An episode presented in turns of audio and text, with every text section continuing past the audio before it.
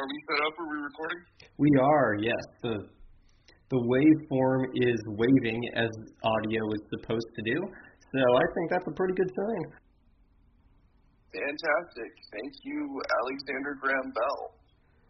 A real one. God, how did he? How was? What was the first telephone like? How does that even work? I mean, I don't this is what our listeners come for, but I'm happy to Google it. I think, like, I mean, obviously it transferred through the wires. Yeah, I know wires were involved, but was there another phone? Like, there had to be. So he invented the first telephones, plural. Well, yeah, obviously. Okay, yeah, that's, that's, he was just speaking into a box. Now I wonder if recording was invented before. Okay, the first telephone had, or I suppose telephones had two parts: a transmitter and a receiver. This is from the Encyclopedia Britannica. In case anyone wanted me to cite my sources. The transmitter comprised three parts a drum like device, a cylinder with a covered end, a needle, and a battery. The covered end of the drum like device was attached to the needle. The needle was connected by wire to the battery, and the battery was connected by wire to receiver. When I spoke into the open end of the drum like device, his voice made the paper and needle vibrate, which trans- converted into an electric current. Huh! So That's it, kind of shitty explanation. I have a lot of questions left. so it was two cans on a string. Ah, but with batteries. Yeah, and the electronic currents, which somehow, unbeknownst to Encyclopedia Britannica, made his voice audible to the receiver. Most of the technical technological revolution of the like late 19th and earliest 20th century seems mostly to be we're going to take old wish we've been using for years and pump it through with thousand volts and see if it does any better. And the answer, it turns out, is usually yeah. But I imagine a lot of times also electrocution. Fortune favors the brave. Um, I, God, you made a great Modelo commercial here today. yeah, just just like a whole backstory of like five guys just getting electrocuted, and then it's one Graham Bell who just like lives and he's the hero and drinks a Modelo on the graves of his successors. As I used to say in debate when people were like, your plan will cause people to die, you gotta break a few eggs to make an omelet. I seriously will spend the entire podcast talking about anything but Nebraska football. So, like, that sounds good. We can totally talk about weird inventions the entire time. That sounds vastly preferable. Dude, you ever seen airplane prototypes? Those were awesome. Where- Yo, yeah, like Renaissance era, like some guy's gonna jump off of a cathedral and try and glide into a river and die. yes, So good. I, I love the one where you know it's basically a guy with wings jumping up and down, hoping that somehow one of these jumps would stay in the air. My favorite thing is like on a lot of them we don't know if they were just absent-minded bored doodles while like some dude was sitting in lecture, or if it was like a very earnest attempt at flying. Because they're so dumb. We're like, I mean, a famous guy made it, but this might have been a bit. Yes, like Da Vinci's inventions. I sincerely doubt he thought even 75% of those were palatable beyond just what can I draw that looks cool, you know? Like every other kid who's ever taken this course in an American schooling system, what can I draw on this paper that looks cool? And for him, it just happened to be like a tank that was the size of a merry-go-round that shot cannons at a 360 degree angle and spun around and flew. Here's here's, okay, aside from the flying, why aren't there more 360 tanks? I guess maybe because you just have to ha like space them out to the point where you could only really have one of them, unless the other one was so far away that it was a guarantee it wouldn't get hit by the the fire of the other one. So I just think it's not convenient. Like I think five tanks are better than one 360 degree tank. Okay, I, I, I agree with that. Yeah, it's, it's probably a matter of convenience. I've also always asked myself, like, why not more armor? Like, yeah, you want to be light and be able to move, but for like defensive positions, I don't know. Hire me to be a military contractor. I think I could have this whole Ukraine thing over if Zelensky would just give me a call. And like you know, you know me, I'm I'm from Nebraska, so like everything I make is going to be held together with duct tape and baling wire. It's going to cost you one trip to the Ace hardware. For uh, one amazing piece of History Channel programming I have consumed was a podcast, but I'm so here for it. it was worst military inventions, and my favorite was uh, the cat bomb, which is you know, the U.S. wanted to figure out how to make bombs that, you know, didn't go in the water and hit a ship. And somebody somewhere in the military had the idea that since cats don't like water, if you made a cat direct the bomb, it wouldn't go in the water. So you strap a cat to the bomb. I forget the configuration, but it was essentially we're going to blow up uh, Garfield over here, in hopes that it takes out his ship. because Garfield, he may explode, but he will not explode while wet.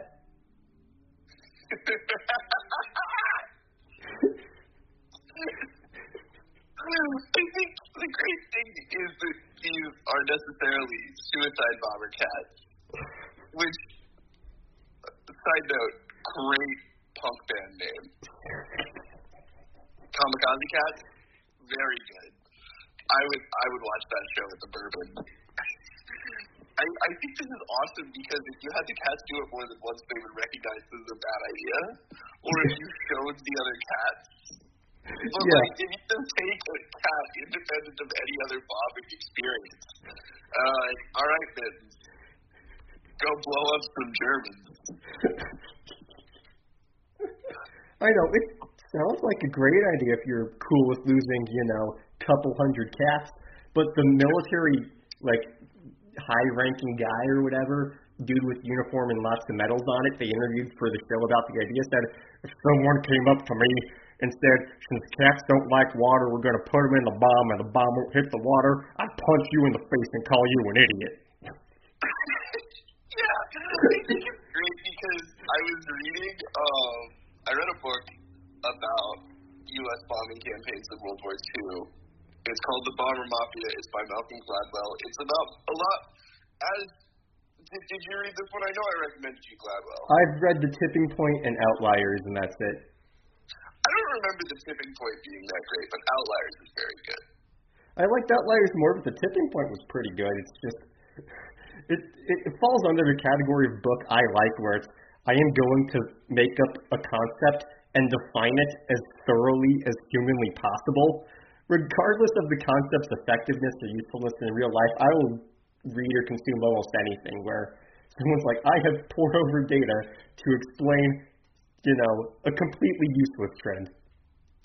That's kind yeah, of. Oh, Although, was Gladwell, normally there is a point that you can kind of carry forward and like, like I apply the thinking of outliers pretty heavily in a couple areas of my life, but I think like the way Gladwell works is you can explain the point of any Gladwell book in five minutes tops. But that should be a lot less for a book, I would think. Five minutes to explain one well, book, and you could get the whole gist, right? Like the, they they had Gladwell do like six TED talks because all of his books are just long TED talks. Like is really bite-sized information, but then he expands it to the point where you understand it almost more fully than you have to. And by explaining it in such a way, I think it teaches you a lot. But anyway, his book Bomber Mafia is all about like war and the ideo- ideological necessities of war and things like that. And um, It's it's pretty good. I don't remember. Oh yeah, I brought it up because he talked about the invention of napalm. Do you know how napalm was created? Uh, accident. Dudes at I believe Cornell with too much money on their hands, dicking around with flammable material. Napalm started as a prank. They were like, "What can we use to freak out our professor?" Get pranked. like our grad. like they Work. with their boss, so they napalmed him. Doing war crimes in class gone wrong. exactly right. Like, uh, I think one of the other chemicals they came up with there literally happened because of a coffee spill. Which back then coffee was a lot less coffee and a lot more chemicals. I say having no knowledge of coffee. I mean, well, back then coffee was just worse. Yeah.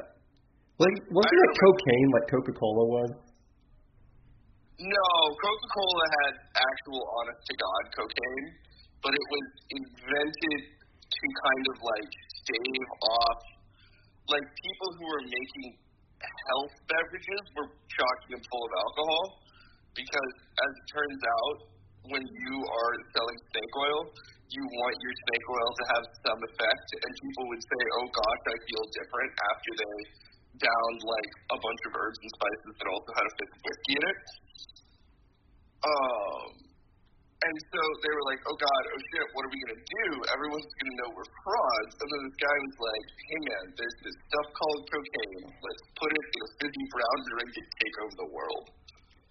It, it is really insane on multiple fronts that A, how much of medicine in like the 1800s was alcohol or cocaine, and B, just the sheer power a cocaine beverage had. Like, governments are less powerful than Coca Cola. Like, at least 50, if not 75 governments in the world are less powerful than, you know, the red pop. Yeah, not to mention that the blue pop, which only exists to be a competitor to the red pop. Right? Like, Yeah. People will fight me on this, but like when you think about what the concept of a knockoff is, Pepsi isn't a name brand. Pepsi is a knockoff. Yeah. No, it's it's the, is Pepsi okay? Which Pepsi I- tried to flip I in a marketing actually campaign, but uh, I prefer Pepsi in a lot of situations, and it's still a knockoff, right? Like, yeah. Um, another fun cocaine fact. Uh, are you familiar with FDR's speech the day of Pearl Harbor, December seventh, nineteen forty-one, the day that you live in infamy? Blah blah blah blah blah. You know the famous one. Yeah, I, I I know that line and nothing else. Yeah, I mean that's welcome to the American education system. We had to memorize that for a test at some point. Oh, And, uh, forgot the point of the speech. But anyway, um, he was high, out of his mind on cocaine when he gave that speech. Not because FDR abused cocaine, but because he woke up that morning with a sinus headache. And what people used to prescribe for sinus headaches was um, a cotton swab just dipped in cocaine because it does clear up your sinus issues. I'm willing to bet, given uh, the people who have held that position and just the medicine over certain time periods, before and after, uh, it was societally acceptable to do so. I think it's whatever number you're thinking, add 10, and that's the amount of presidents who have done coke. well, it used to be the number of presidents who drank Coca Cola. Yeah. Um, no, I mean, JFK was on pretty high level painkillers all of the time because he had like horrific back pain but had to have like crazy day to day schedules. Um, also, uh, the Nazis gave their fighter pilots meth. Oh. Like, there's actually, like, I guess that makes sense. I'm, Like, if you didn't focus, right? I mean, why not? I I do think it's crazy that like Adderall is basically meth. Yeah.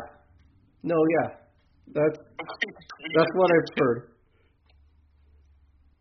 Uh. Anyway,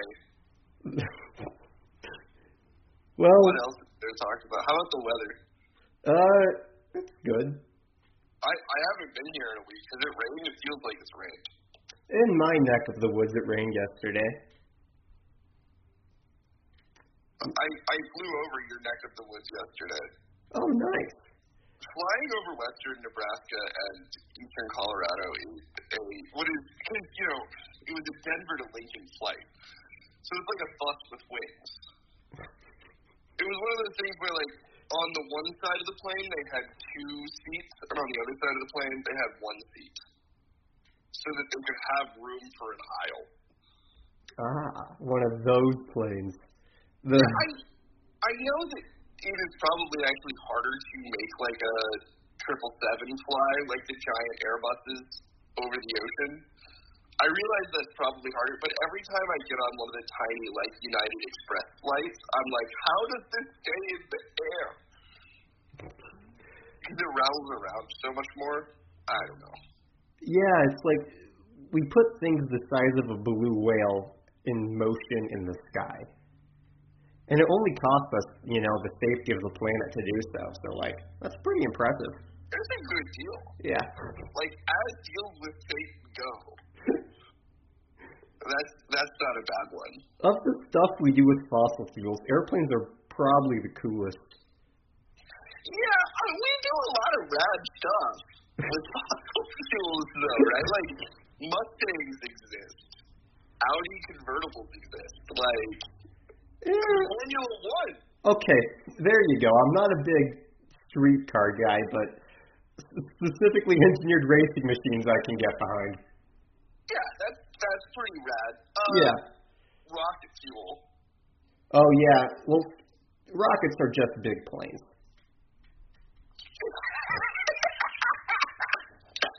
this is such a good take. Oh my God, have Justin run NASA. Yeah. I mean, to, to be clear, Telescopes are just big glasses. what's that? Telescopes are just big glasses. Binoculars are just big glasses. Telescopes are just a big monocle. Ah. That makes a bit more sense. Oh, telescopes are just big glasses. And rockets are just big planes. Yeah, like fermentation tanks are just a big bucket. Essentially. I mean, Yeah. Huh. Do you ever think we have too many words in the English language?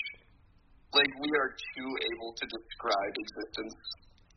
sometimes, but it also amazes me the amount of double like homonyms, that's what they're called, the words that mean two different things we have, given the amount of words we have to describe like different ways of saying things, like replied and responded.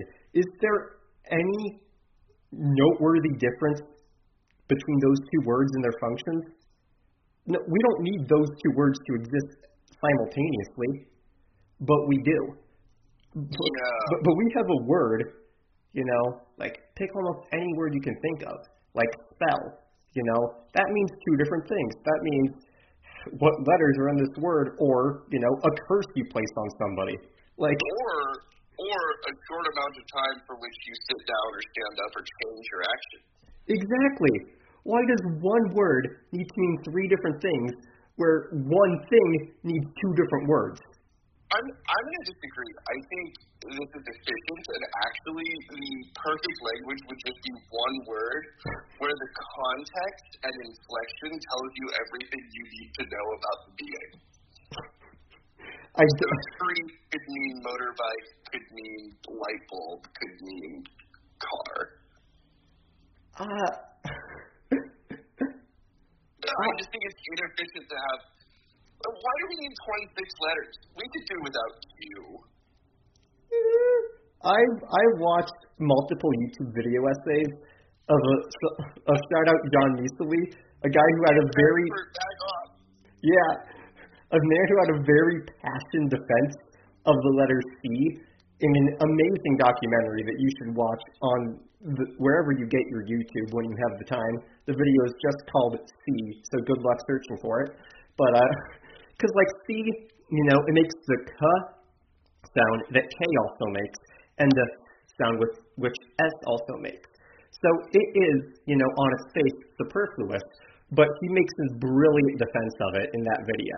So I think all 26 are necessary because in his prequel to CW, a very good video Oh, about the history of letter W, he delves into, you know, the evolution of the English alphabet as well and uh, why these letters are what they are. So, Uh, yeah, that's that's pretty. I also think we should make a YouTube channel called In Defense of, in which we give impassioned defenses of things no one is attacking. like, I would love to get the defense of the windmill. well, I mean, solar power windmills and stuff. You have, you have to specify windmills, like the putt putt windmill. I'll I'll defend that. I will defend all windmills. I'm a windmill guy. I guess like some windmills may actually be under threat, in which case, come at me. You've Uh. you've just been elected as a prime minister of the Netherlands. Oh wow, fantastic! My my first action as prime minister of the Netherlands would be to simplify the naming process because again, why is it Holland, but also not Holland? But like CGP Grey has a really good video about why it be the way it be, but it shouldn't be that way. Because isn't Holland just a region in the Netherlands? This is correct, but it's like the only important region of the Netherlands. Yeah. But fun fact, uh, do you know which country lost the Little League World Series this year? Gonna say it was not the Netherlands, but it might have been. I don't know. Technically, the Netherlands, because Curacao, an island with about 150,000 people on it, managed No to. way is. I thought it was pronounced like the booze. Curacao. Oh, uh, I. It has a weird accent mark over the C I've never seen before, so I just wung it. But uh, okay, fair enough. But yeah, they are part of the Dutch Antilles or Antilles or whatever they're called, uh, which is like a bunch of Caribbean islands that the Netherlands just never let go of. And uh, yeah, so technically, the Netherlands came in second in the Little League World Series this year. And in the World Baseball Classic, which will come up 2023, I think, uh, yeah, the Netherlands will have a good team because of those Caribbean island players who technically follow fall under their jurisdiction. So this is this is complicated though because like Scotland has a separate FIFA team. Oh, boom. This is the perfect transition. Okay, so Scotland, England, Wales, and Northern Ireland are all countries, but they belong to a kingdom of countries called the United Kingdom of Great Britain and Northern Ireland. So Great Britain is the island next to Ireland. So fun fact, we did not we played in Ireland, the island, but we played in the Republic of Ireland, the country, which is not a part of the UK. But the northern half of the island of Ireland, Northern Ireland, is part of the not UK. Okay, it's a And quarter. that is disputed. That is highly disputed. there has been like a century worth of terrorism over whether or not it is. Well, jurisdictionally speaking, according to the map I have access to on my phone, it is.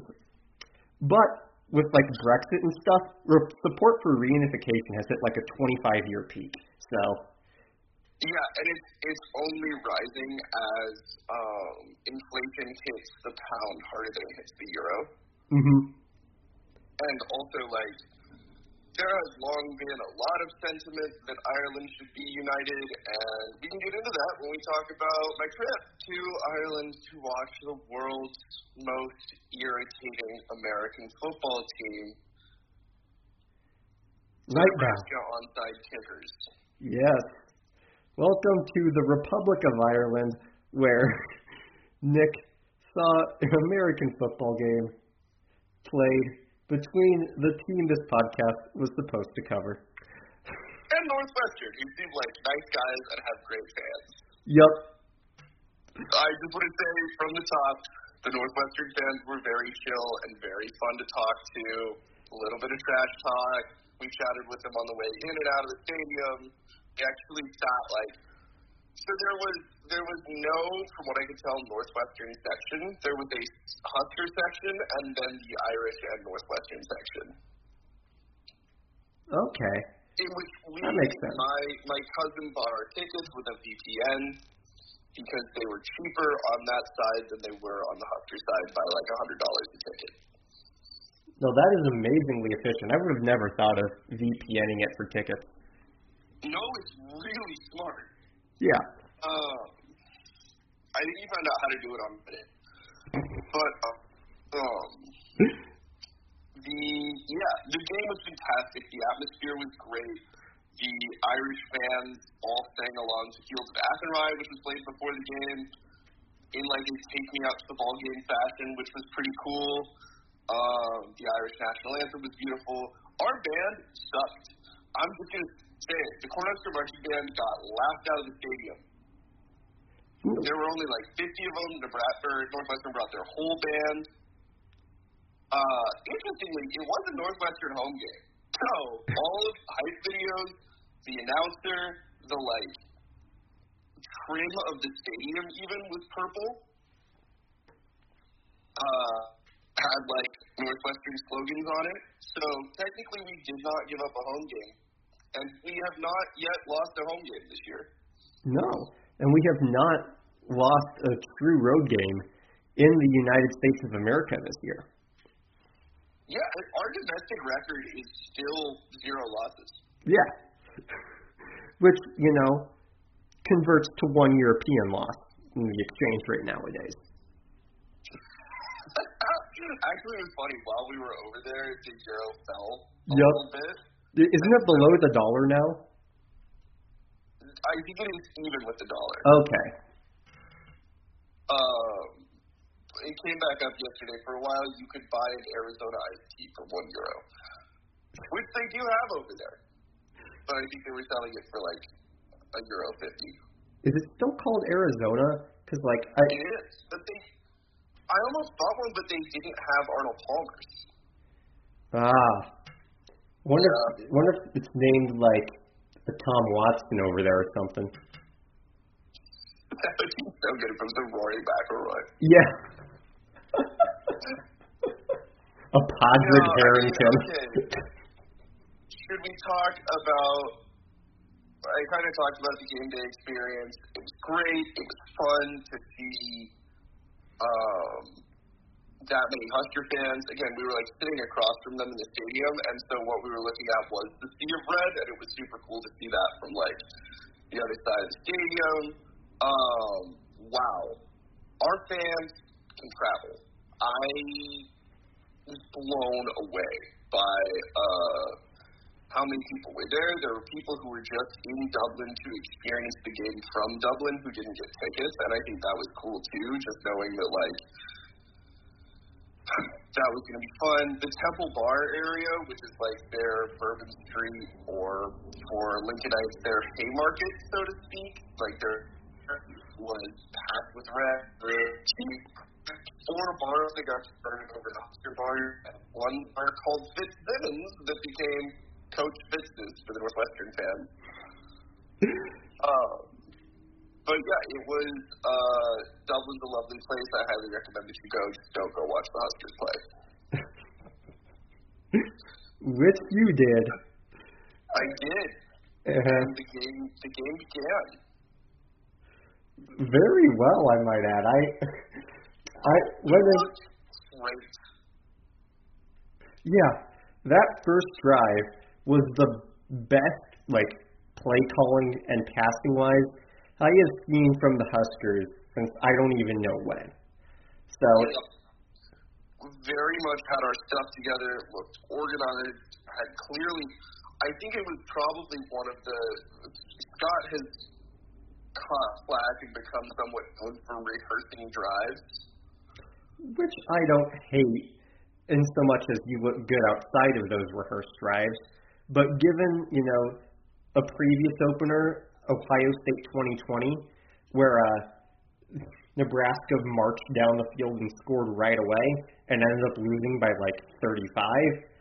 I sort of knew better than to look, you know, a gift horse in the mouth of a first drive of the season because guarantee they had worked out that exact sequence of plays so many times that to the point where you know failing at them is a tougher task than succeeding.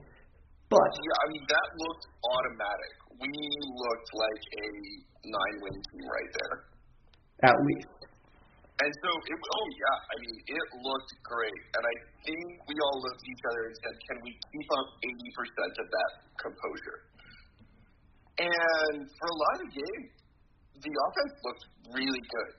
Uh, can we talk about can we talk about upsides before we talk about downsides? I mean, what are the bright points to draw away? A couple, like three.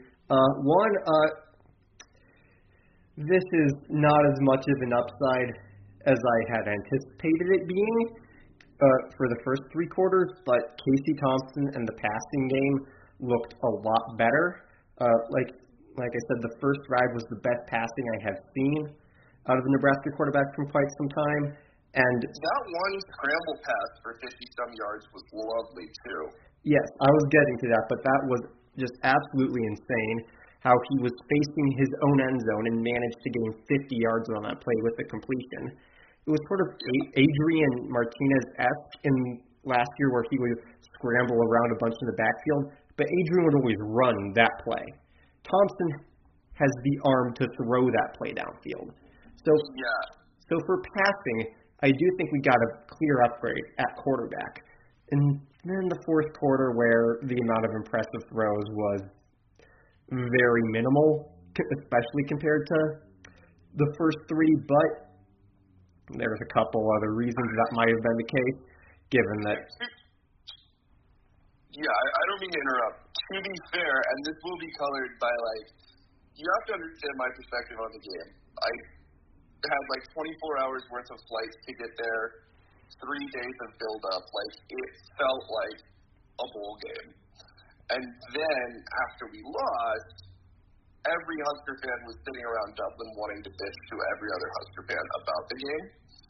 So I might have some like weird microcosmic takes from that group of people, right? But one thing that I kept hearing over and over again that upon review I ended up kind of agreeing with is he was a lot of the time, like there were definitely mistakes. The picks were bad. But he was putting the ball on the numbers for guys and they weren't able to catch it. Yeah. Now, it looked like he was putting a lot of heat on those balls, but also the offensive line had crumbled at this point in the game. And he needed to get passes off faster. Yeah. And so I almost don't I do fault him for the interceptions, although I do think Northwestern secondary is pretty good. Like I'm overall not that upset with Casey Thompson. Oh, oh, I'm not upset with him at all. I just, I, I just would liked to see a, a better conclusion to, you know, the brilliant p- picture he painted to start the game. And while those interceptions, you know, I'd say that those interceptions were like a 50-50 on him and the uh, receiver. Because on the first one, Oliver Martin did not extend his arms to even reach for the ball. But then again, the ball could have been put better for him. And on the last one, uh, Wyatt Liewer, wide receiver, uh, you know, that ball was behind him, but it was in his hands, and it had a lot more zip than it needed to for how short of a pass it was. So. No, I agree you know, I'd say it's about 50-50 of, you know, these are plays the receiver should make, but the quarterback should have helped him a bit more than he did. Yeah, I I think it was tough to see if Casey Thompson is a good quarterback or the guy who can put it on his back and carry us. And it turns out he's a good quarterback, at least from what we've seen so far. Yeah. And, you know, I do want to uh, get out here early. Like, it's a long season. Uh, in 20 2018, no, excuse me, 2017, uh, I came away from the season opener thinking that Tanner Lee looked like the best pure passer the Huskers had had in ages, and then he proceeded to throw three interceptions in a loss to Northern Illinois later. So week one, you can't really extrapolate too much from, but uh, I think that Thompson had more positives and negatives you look at his whole four quarter performance of the game, and that I think that you know going forward, compared to our worries, Thompson is not one or if he is one, not a major one of those. It's just uh, you, you'd like to see him make the one or two more plays he didn't, which I think he'll get opportunities to do, and uh, I'm not not confident in him making those in the future. No, I agree. I'm optimistic. Um, special teams were not as bad. For the most part, yes. Uh, the extra points were all uh, stress free, which is exactly how you'd want them to be. I can't remember a single one, so perfect. Uh, the punting was immaculate. I think that uh, we finally, you know, are welcome into the Big Ten punt fraternity because the punts were immaculate from both sides uh, Saturday. Like I think that if we get into another battle of punts, you know, we can hold our own against almost anybody. And then the Big Ten, that is so valuable. Weirdly important, yeah. And then uh, last positive, um, he got hurt, but Travis Vokolek looked every bit the part of the Austin Allen replacement we needed him to be. How hurt is he? After the game, he said, I just rolled my ankle. I'll be fine. And then at the press conference Tuesday, Frost said he's day to day. So, who knows? Oh, shoot. Okay. I mean, we'll, we'll have to see. I think I'm excited about number two on the defense. His name is going to escape me. Caleb Tannor? Possibly. He was like a defensive end. Yep, that's him. Yeah, that kid can move. Um, but boy, like for as good as we would look, we didn't. I don't. Did we record a single sack? No, I there was the pass rush was non-existent, not helped by the lack of blitzing from our end, and even on Northwestern's end, there was very few blitzing throughout the entire game. I think we only showed blitz a lot, and then we would drop to coverage, or we would just kind of hold position and not break through. Yeah, like I know Northwestern's O line is the strength of their team, but I expected a lot more resistance against that than what I got, especially with the reinforcements added on the defensive line, where this looked like you know it took from a position of a weakness on the defense to on paper a strength, and then you watched it and it was back to a weakness again in, in the way you had all feared before you know the transfers came in and the new and the people developed were topped up by the coaching staff. It just Northwestern could do anything they wanted up front, and uh, for the most part, they Yeah. did. I think weirdly, a person who I wanted to wear more criticism for this game was Chinander's, and because I don't think, I don't think we looked as good as we could have, even with the talent that we have. Which I understand there were question marks in the defense. Jesus, the secondary was bad. Yeah, like I think that uh you know the defense and the secondary and pass rush have not been great for Frost's tenure, with the exception of you know last season, which even then the pass rush wasn't all that good, but it it could get pressure, you know, sometimes. But what's something that worried me in the back of my mind, I just didn't really say it was uh last year's, you know, defensive line had three COVID seniors. The secondary had two. Yeah. Uh, there is a, a lot of things you can coach, but you can't coach age. You can't coach being a lot older than the guy in front of you. And Yeah. 23 and 24 against 19 and 20, that's a huge gap in the college game. One that we don't have again this year. Yeah, that is that is a big big deficit. Uh, now that we're through the three measly little positives we were able to scrape together, we cannot run the football. Can we start there? That was embarrassing. Oh my. Yeah, the offensive line, like forget the pass protection, which wasn't great, but for the most part kept Thompson's jersey dry. Like he only had two sacks and one of them was he tripped. You know, like the pass protection wasn't great, but it made getting the ball out manageable.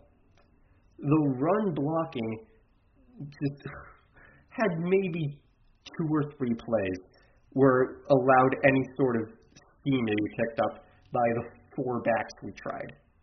That was awful. Like it wasn't great last year, but good gosh, you can at least, you know, attempt something that looked like a first down off, off of a run-only package in a drive. Yeah, I mean, it was it was strange because we would pass on first down, and if there wasn't a completion, we would run the ball, maybe pick up three yards, and leave ourselves with third and long, which we converted a fair few of. But why are we in that situation, right? Yeah, I was I was going to mention that too, which is for as much hullabaloo was made of Scott giving up the play calling, uh, it wasn't in a it wasn't without questions in the play calling because wouldn't it make more sense to run on first down and get second and seven, which you would then throw out of and have two throws to get the first instead of throw on first down if it's incomplete, run on second down. That was almost always the call after an incompletion on first down. Like just from you know I've never coached a football team. I don't know all the X's and O's and the math and logic behind that decision. But from my perspective, that doesn't seem to make any sense. No, I I fully agree. Um, I am concerned by that. I wanted to like Whipple. I think I still do. I think maybe there was some tension. I mean, I I hate to play this game, but I do think that it's telling that Scott immediately after the game seemed to criticize Whipple and then immediately walked it back once he got back on American soil. I I think that that is maybe maybe says a lot more than we think it might. Which I I have theories of my own about that. Do you want to keep talking about the offense or jump into the theories? This, this is about the offense, but yeah, Okay. let's maybe hold that for because we're gonna have a big discussion about coaching at the end. I think. Okay. And let's keep it on the field for now. and and the theories are related to the one on the field thing we have yet to discuss. Which Holy shit! Do you want to take this? Do you want my walkthrough of like that moment as sitting in the stands? Like, how do we even start? Yes. Okay. So let's let's back up the bus a bit. You know, the offense. Like I, I just am not sure what else there is to analyze. This the run blocking made the run game completely mute, and we've already talked about how Thompson looked in the pass game. The wide receiver rotation is the other thing I have an issue with. Uh, Wyatt Liewer, I'm sure you're a nice kid, but why are you playing on the final drive? Yeah, no, that's a very good question. Like, and it makes me feel sad because he's from O'Neill, Nebraska, and that's you know the Irish town that has a giant shamrock that they painted red for the game, only for their you know pride and joy to drop the game-winning interception right into Northwestern's hands. Uh, good God. You know, play play one of your transfers, and you won't make a Nebraska town as sad. That's all I gotta say. But uh, yeah, Yeah. but there was one run, run play that worked very well, and that was Yeah. Anthony Grant having the first running touchdown over 15 yards since 2017 by a running We back. also had a we had one really nice edge rush, and I think that's telling. I think we have good backs. I would not be surprised if our running backs are all, if we have a fairly solid cadre of them. But the O line just sucks so hard. And I, I'm gonna be mean. Like all of the hype that they tried to generate around this pipeline. They were puking. They were puking. We had a whole news cycle about whether or not it was acceptable to talk about them puking and how much they were puking and hydration and God, I don't know. We had all of this hullabaloo about how hard the offensive line was working, and they sucked. It was just unacceptably bad. Um, now, granted, I think that that front for Northwestern is probably pretty damn good, right? I get it. But move them a little sometimes, right? At least open a hole. I don't know. Yeah. No, you you basically said it, and I'm not even sure that front was a strength. From what I heard, Northwestern's strengths were uh, the O line and the secondary, which uh, you know. Yeah. This was such a beautiful team. Oh yes, it was, and for multiple points, we were beating them by double digits. First in the first half with you know, jumped up to a 14 something lead. And then Northwestern plucks its way back. Our offense stalls. We have a very inopportune maybe fumble that. Oh, that I am upset about. I don't think that was a fumble. I, from where I, from what angles I could see on TV, I would not have called it one based on the replay. But given that somehow the ref felt confident enough to call it a fumble, the views I saw were not indisputable beyond all doubt. So that's fair. That's fair. I just I am frustrated by it. I'm not sure I'm frustrated at um, the ref, but I am frustrated that it happened. Yeah. Uh, also, I think so like that's a critical moment, but that we could have easily overcome. And and we did in the second half, where after trailing at halftime, you know, come back on offense, get you know, defense get a stop, offense get a score. You know, defense gets a turnover, offense two plays later, the one run play that broke free, Anthony Grant gets the score, back up 11, nine minutes to go in the third. I set it up we enough. Good. We felt so comfortable, and it was the first time that. Okay, let's be honest. Who has the money and free time to go to a game in Ireland? Older folks. Generally, mostly older folks. That was the only time that the Husker side got hyped.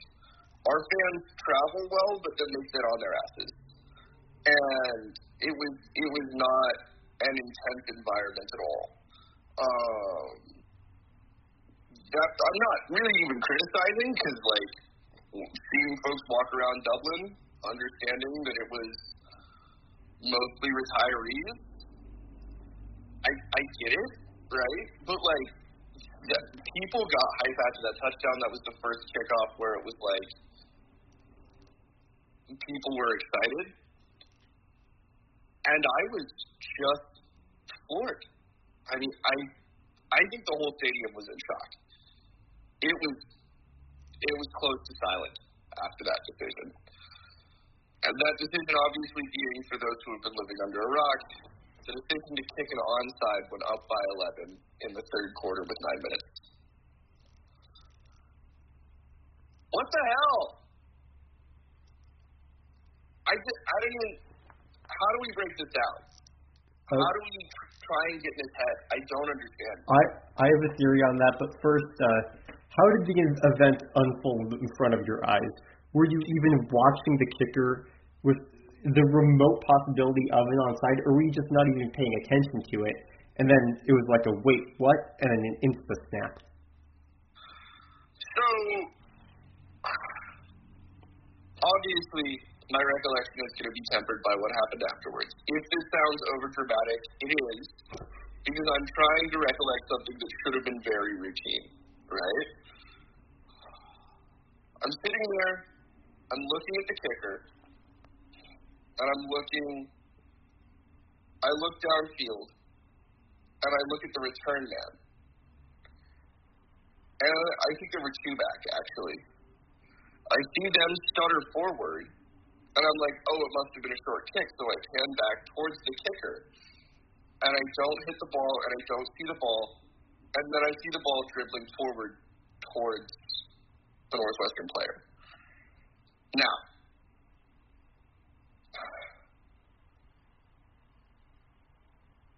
I mean, immediately afterwards, I thought it was a mistake. I genuinely thought that that was screw up. But then I thought about the trajectory. I thought about the bounce of the ball, and I'm like, wait, that was a well executed attempt at an onside kick. It didn't shake. It didn't go the wrong direction. That was not to give Justin something to bleep again. That was not a fuck up.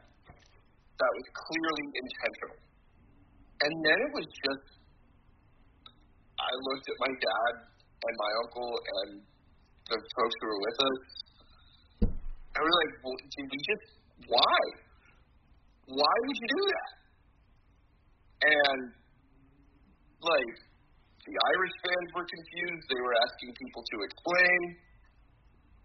The Northwestern fans, truthfully and totally fair, looked at each other like aghast and then freaked the ever loving hell out. Because as I talked with the Northwestern fan walking out of that ball game, he was like, I seriously had already, after you guys scored that run touchdown, and after, after everything that transpired at that point in the game, I was like, okay, Nebraska showed up today. This is going to be hard to come back from. If they can keep holding us to field goals and, you know, maybe match those or score another touchdown or two, we're done for. He's like, I was thinking about the pub I was going to go to after the game to hang out. And then the second that happened, he was like, all right, we're back in this. We can win this game now. And the path is very clear. I mean, we practically gave it to him in field goal range. And talking to Nebraska fans for the rest of the week about that moment, like that came up with everyone. And I think that's why the loss felt shameful it felt embarrassing to be a Husker fan in Dublin after that. Because there was an understanding, even among us, that what we had seen was grossly stupid.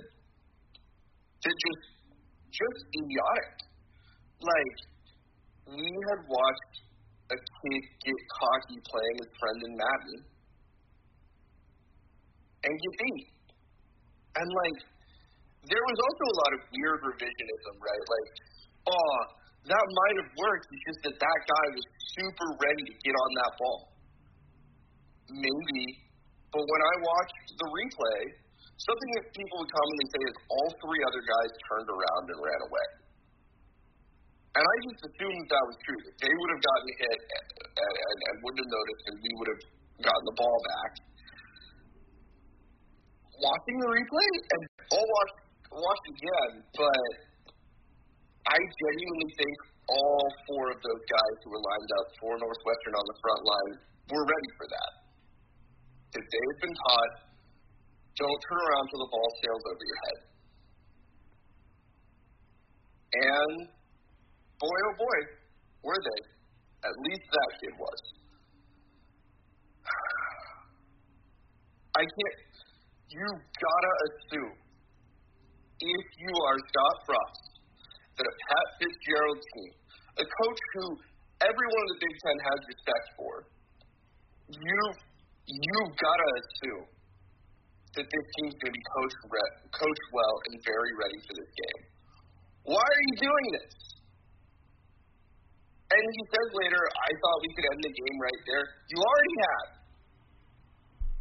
If you weren't there, then one stop, a little trust in your defense to get one stop right there the momentum would not have shifted that much if we were still up by four.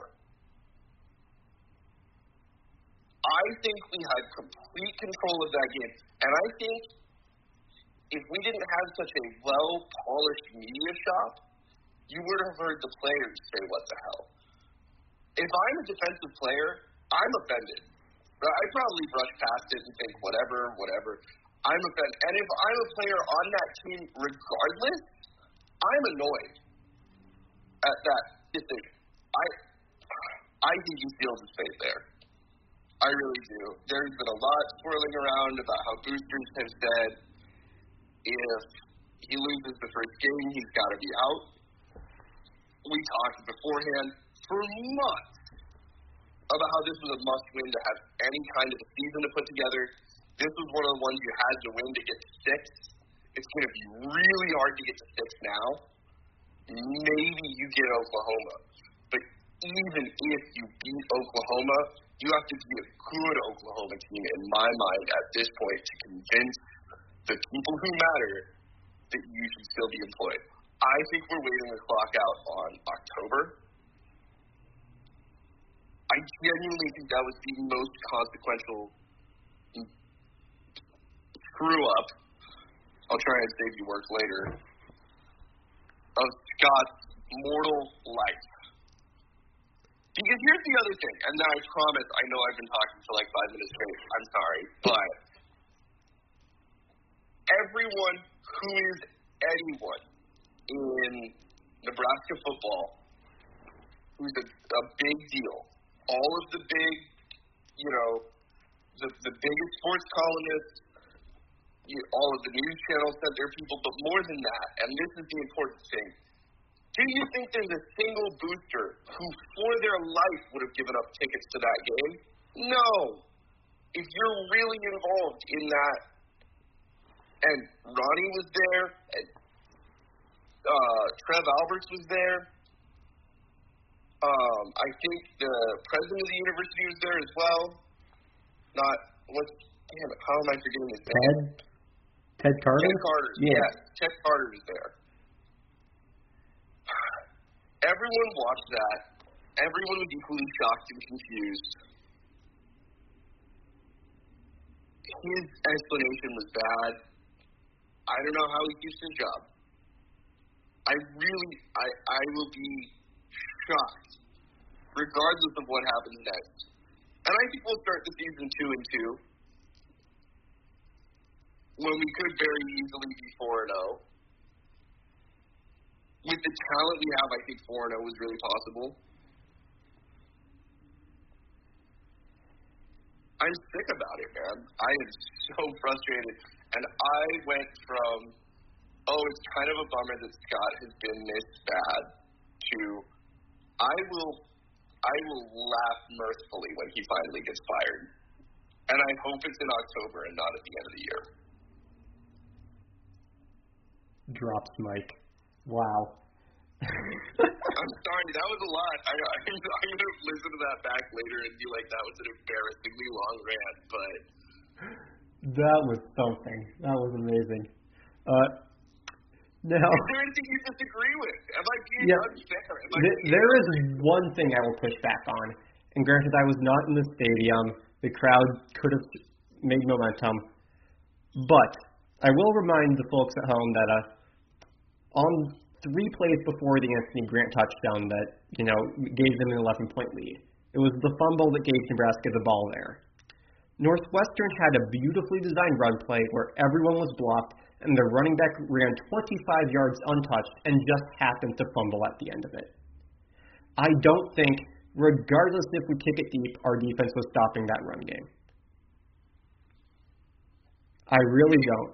I think No, I mean, maybe, but does that make it a good decision?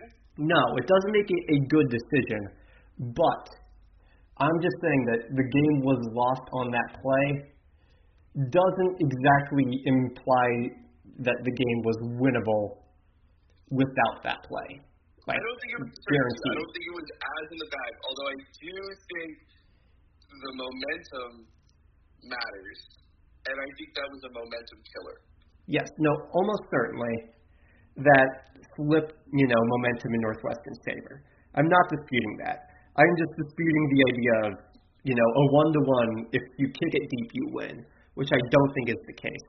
And I don't think that that onside kick being recovered by Northwestern sealed our fate as a, you know, there were a number of plays in the second half that could have flipped that back if we were able to make them. You know, like if the receivers, you know, don't, if the receivers and quarterback are in slightly better sync on those interceptions, who knows? Yeah, I hear you. I do. But if Casey Thompson had pulled it off in that last drive, if we hadn't thrown a pick there, if the kid from O'Neill had made the catch, if we had scored a touchdown, if we had won in overtime, I still think a big part of the conversation this week would be, what the hell? Yeah. Independent of anything else, that decision doesn't make any sense. Mm-hmm. Which brings me to my three prong theory that I teased earlier of why he did it. The first is. I think we're going to agree on this. I did you. I think have you given me a, a look into your theory here, or maybe, but uh, all right, I'm excited. The first reason, and and this okay. Before I preface this, I will preface this by saying that my three theories uh, are not independent of each other. It could be some element of all of these. I don't think it's just one of these three reasons, but here are my three reasons as, as to why he did it. One is stupidity. One is uh, I think I see something in their kickoff alignment. I'm going to call an onside kick because if we get the ball back with this momentum and a clearly gassed Northwestern defense, that's a three-score lead. That that may be true in your mind for a moment when you're looking at the kickoff alignment, but you have to know that uh, onside kicks have about a 10% chance of recovery rate. I have seen stats that say surprise onside kicks are significantly higher than that, but still, uh, you as a coach, Scott Frost, have never successfully converted an onside kick all the way since UCF you are banking on something that has not happened, and you are banking on either your kicker placing it directly where they aren't in the alignment, which, while the alignment did show Nebraska numbers on that side, there were still two Northwestern players who could make a play on the ball as soon as it was kicked. The best surprise on sides are, you know, when there is literally nobody within 10 yards of where the ball needs to be. That was not the case. That was not the case there. So that's essentially the gist of my stupidity theory, which is okay, I think I see something here that, you know, the payoff would be enormous. But the stupidity is the math of I know surprise onsides are higher, but a 10% chance of this play working, which would give your team like a 60% boost in winning the game, versus a play which has an almost certainty of not giving the opponent the ball in your own territory, which is kicking it deep. Hell, even a kickoff out of bounds would push them back 20 yards from where they started. So that would, uh, you know, wouldn't really increase or decrease your probability of winning. It would just keep it the same. So why would you gamble on that 60% more? with something that has a 10% chance of working. That's stupidity. I think that's probably the most likely. That's the explanation he has given, given that the following two reflect way worse on him as a coach. Number two is boredom. Nebraska, uh, Scott Frost was not calling the plays that game. He, this was his first time where he was not entrusted with that. I can see him without that clipboard in front of his face without, you know, constantly thinking about what play the offense should run next, not knowing what to do. So the second he sees an opportunity to do something, he doesn't psych himself out of it because, well, okay, I need to do something. So he dials up the onside kick, and uh, that happens. The third, this is the most recklessly speculative, but given uh, his comments post game, I don't think it can be ruled out entirely, which is horrifying. The third is jealousy. Uh, the offense was humming without him that half. Yeah, this is this is the case. This is the correct case. This is this is it. If Nebraska held on and won that game with an offense that had absolutely ran over Northwestern in that second half as it was looking like it was going to do. Mark Whipple would have got a considerable share of the praise from the media and the fans for winning that game. I don't think Scott would have been not praised, but Whipple would have been gotten the lion's share of the credit for the offensive performance. And and as such, the win in general. There would be nothing you could immediately point to, to Scott Frost doing that would make him the genius behind that win.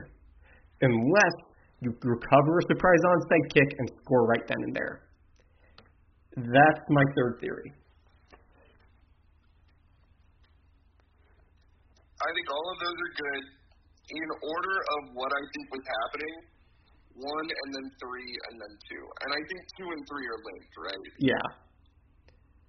Linked, but I'm just wondering like what the driving force is in his decision between those two roles of uh, I need to do something.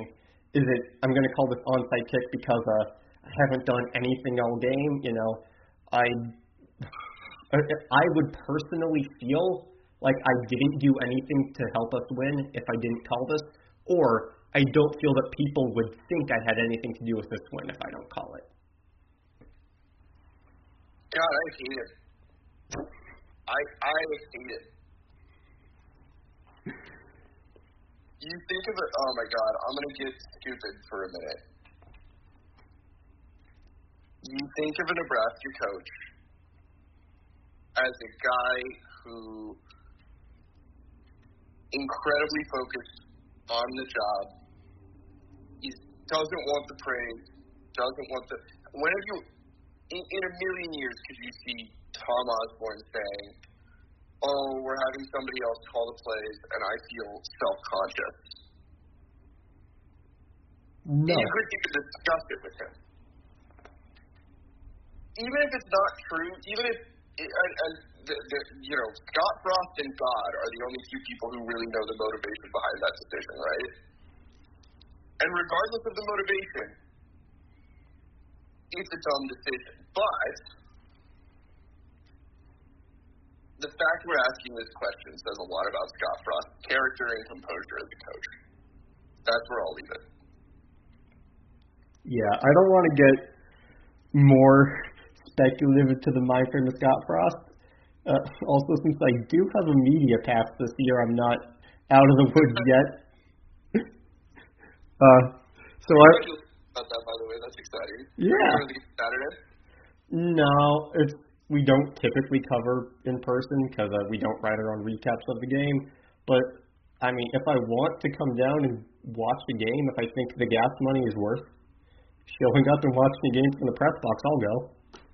That's pretty cool. That's yeah. awesome. Yeah. So because of that reason, I will uh, leave my uh, speculation into Scott's mind motivations at that. I agree that we will not know for sure what it is. I just, of all the reasons he called that play, I think those are the three that would be, you know, even entertainable. but I'll, now I'll describe the play from my perspective, because I had a very different reaction afterwards than you did, and I honestly imagine most fans.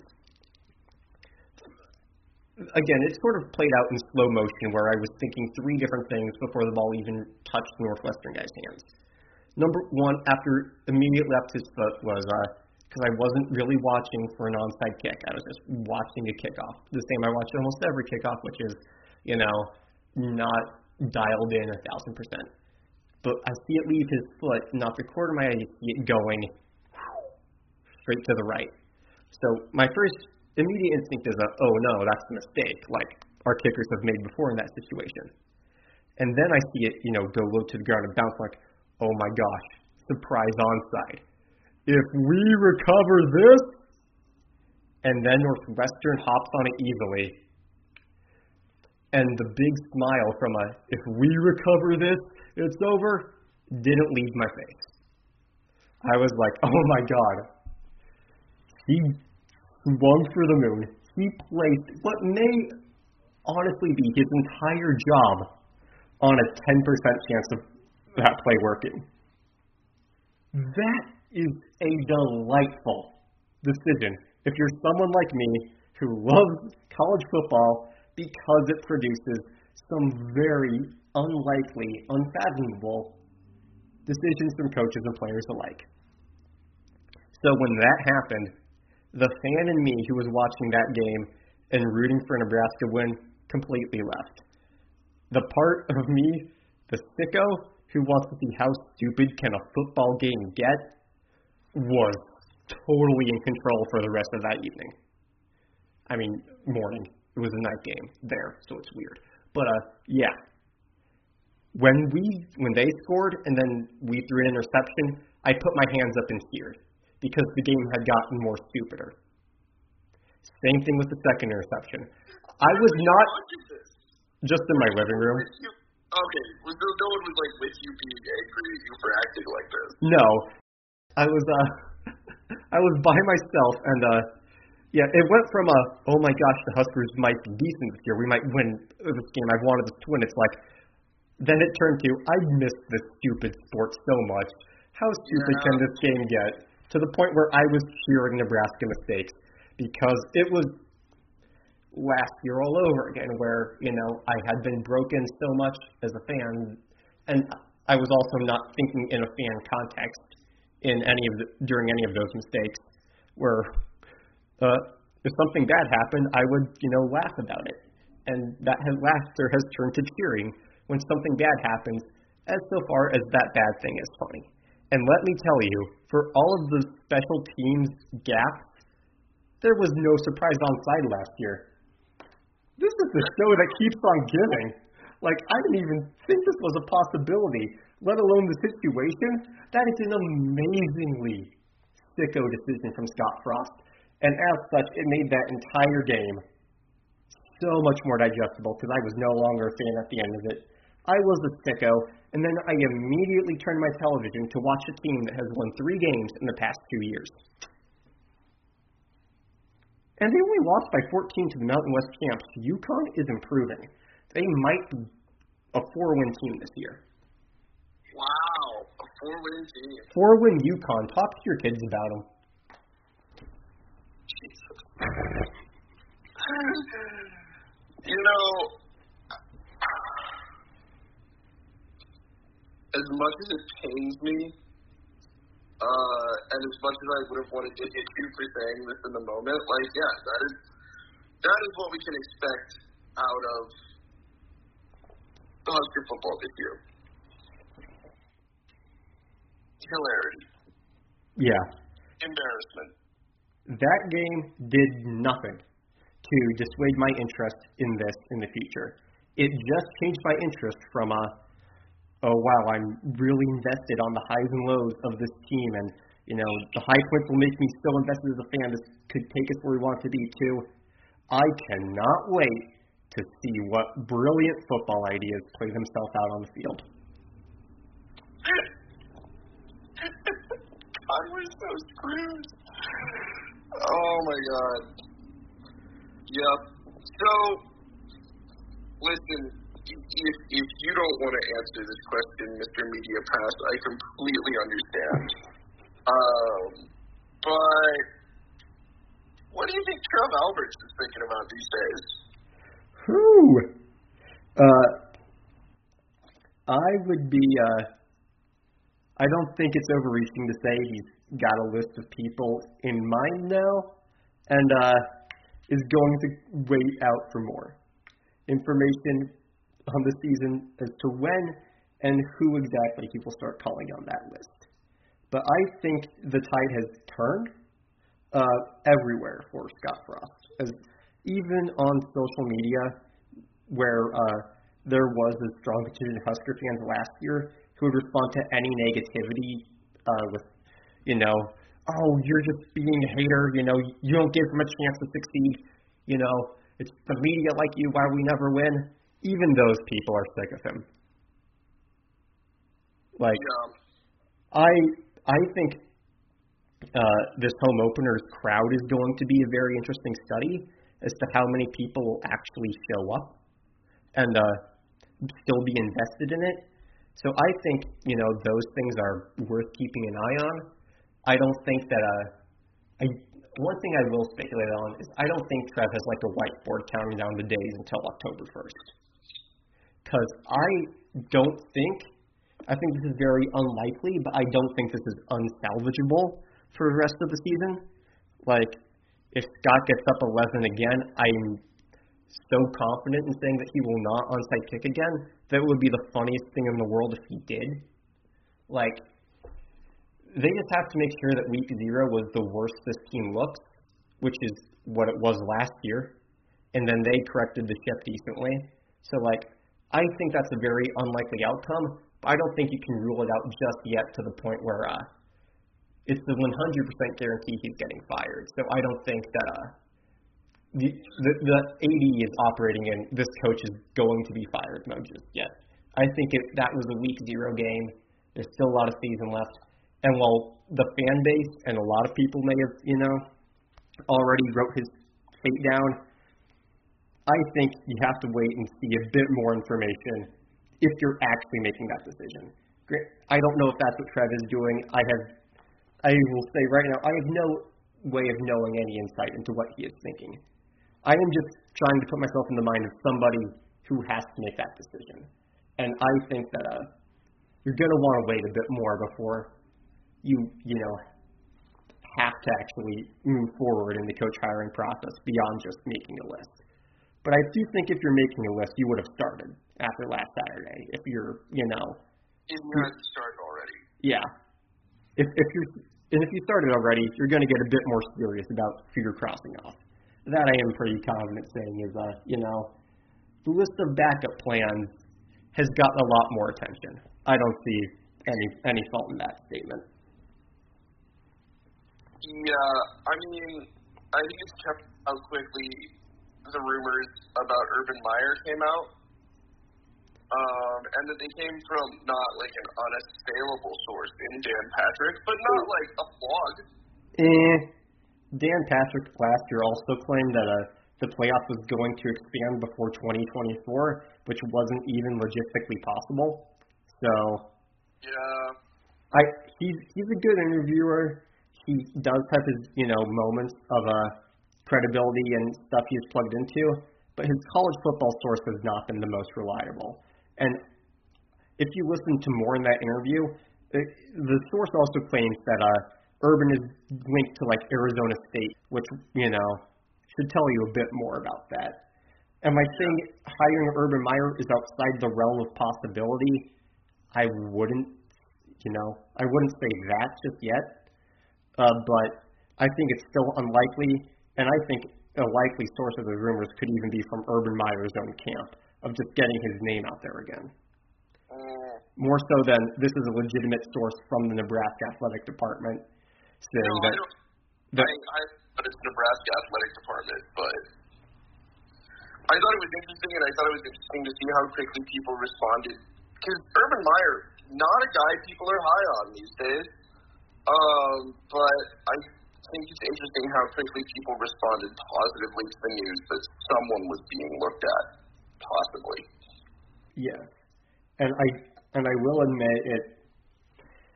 Uh, it grosses me out how a percentage of people when that news broke were uh, very willing to accept him with open arms, given that this oh, is a redemption project after this is, you know, a top three most scandal-ridden uh, NFL coach of all time, and he was only there for one year. And uh, he was there because he got fired. I mean, that's not fired. He left his previous job after covering up a wide receiver coach's domestic violence case. Like, it is, yeah, it is gross how many people are willing to take on that reclamation, uh, that redemption project because he's, you know, likely to win games here. Not that you know all coach, all other coaches are angels compared to him, but you know what you're getting into in giving him his next shot at redemption of something he has shown no atonement for if you hire him this year to be the coach of this team. And I just think it's, you know, gross how many people are willing to overlook that, you know, that he is not made his way back into the good graces yet to earn any positive feelings beyond, oh, he might make our team win games, which I don't think should trump everything else. I also don't know for certain that he will. Like, maybe, but it took him a long time to build Ohio State, and it took a lot of really specific conditions. Like, separate of the he's a terrible guy, and I think there's a decent argument that you shouldn't hire him because he's a terrible guy like I'm I'm sympathetic at the very least to that argument. I might actually believe it myself that like Urban Meyer is such a bad dude, he should not work in football ever again. But I'm also just not convinced that there is a silver bullet. I think we're bad now. And I think it's gonna take like I don't know that we ever get good good again. Is that a fair like is it time to start talking in those terms as Husker fans? I don't think so because of how uncertain the sports future is. And uh, I will push back. I think Ur- Urban started winning very early in his Ohio State tenure. Uh, that Ohio State program was in because of scandals and you know an interim coach. He got them back to where they were very quick, and uh, he would be building something more than he had at Ohio State and Florida. But I mean, he's recruited well. He has a track record of getting kids to the pros which will trump, you know, character concerns in a lot of, you know, recruits' eyes as it has in his previous two stops. So I think that, you know, that's going to not be an issue.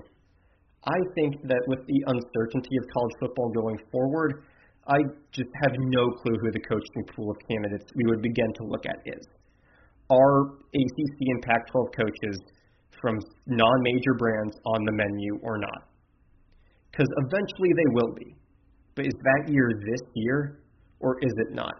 Because if you can build a successful program at Utah, at Wake Forest, at NC State, you know, at Iowa State, at Baylor, are those coaches going to be do those coaches see the writing on the wall that they will be left behind because they're not at a major brand and would like to get a jump on that now? I have no idea. But I think there are plenty of coaches who have taken programs in a worse spot than Nebraska, with worse facilities than Nebraska, in a worse location than Nebraska, and got them to a point where they are competing for their division or conference.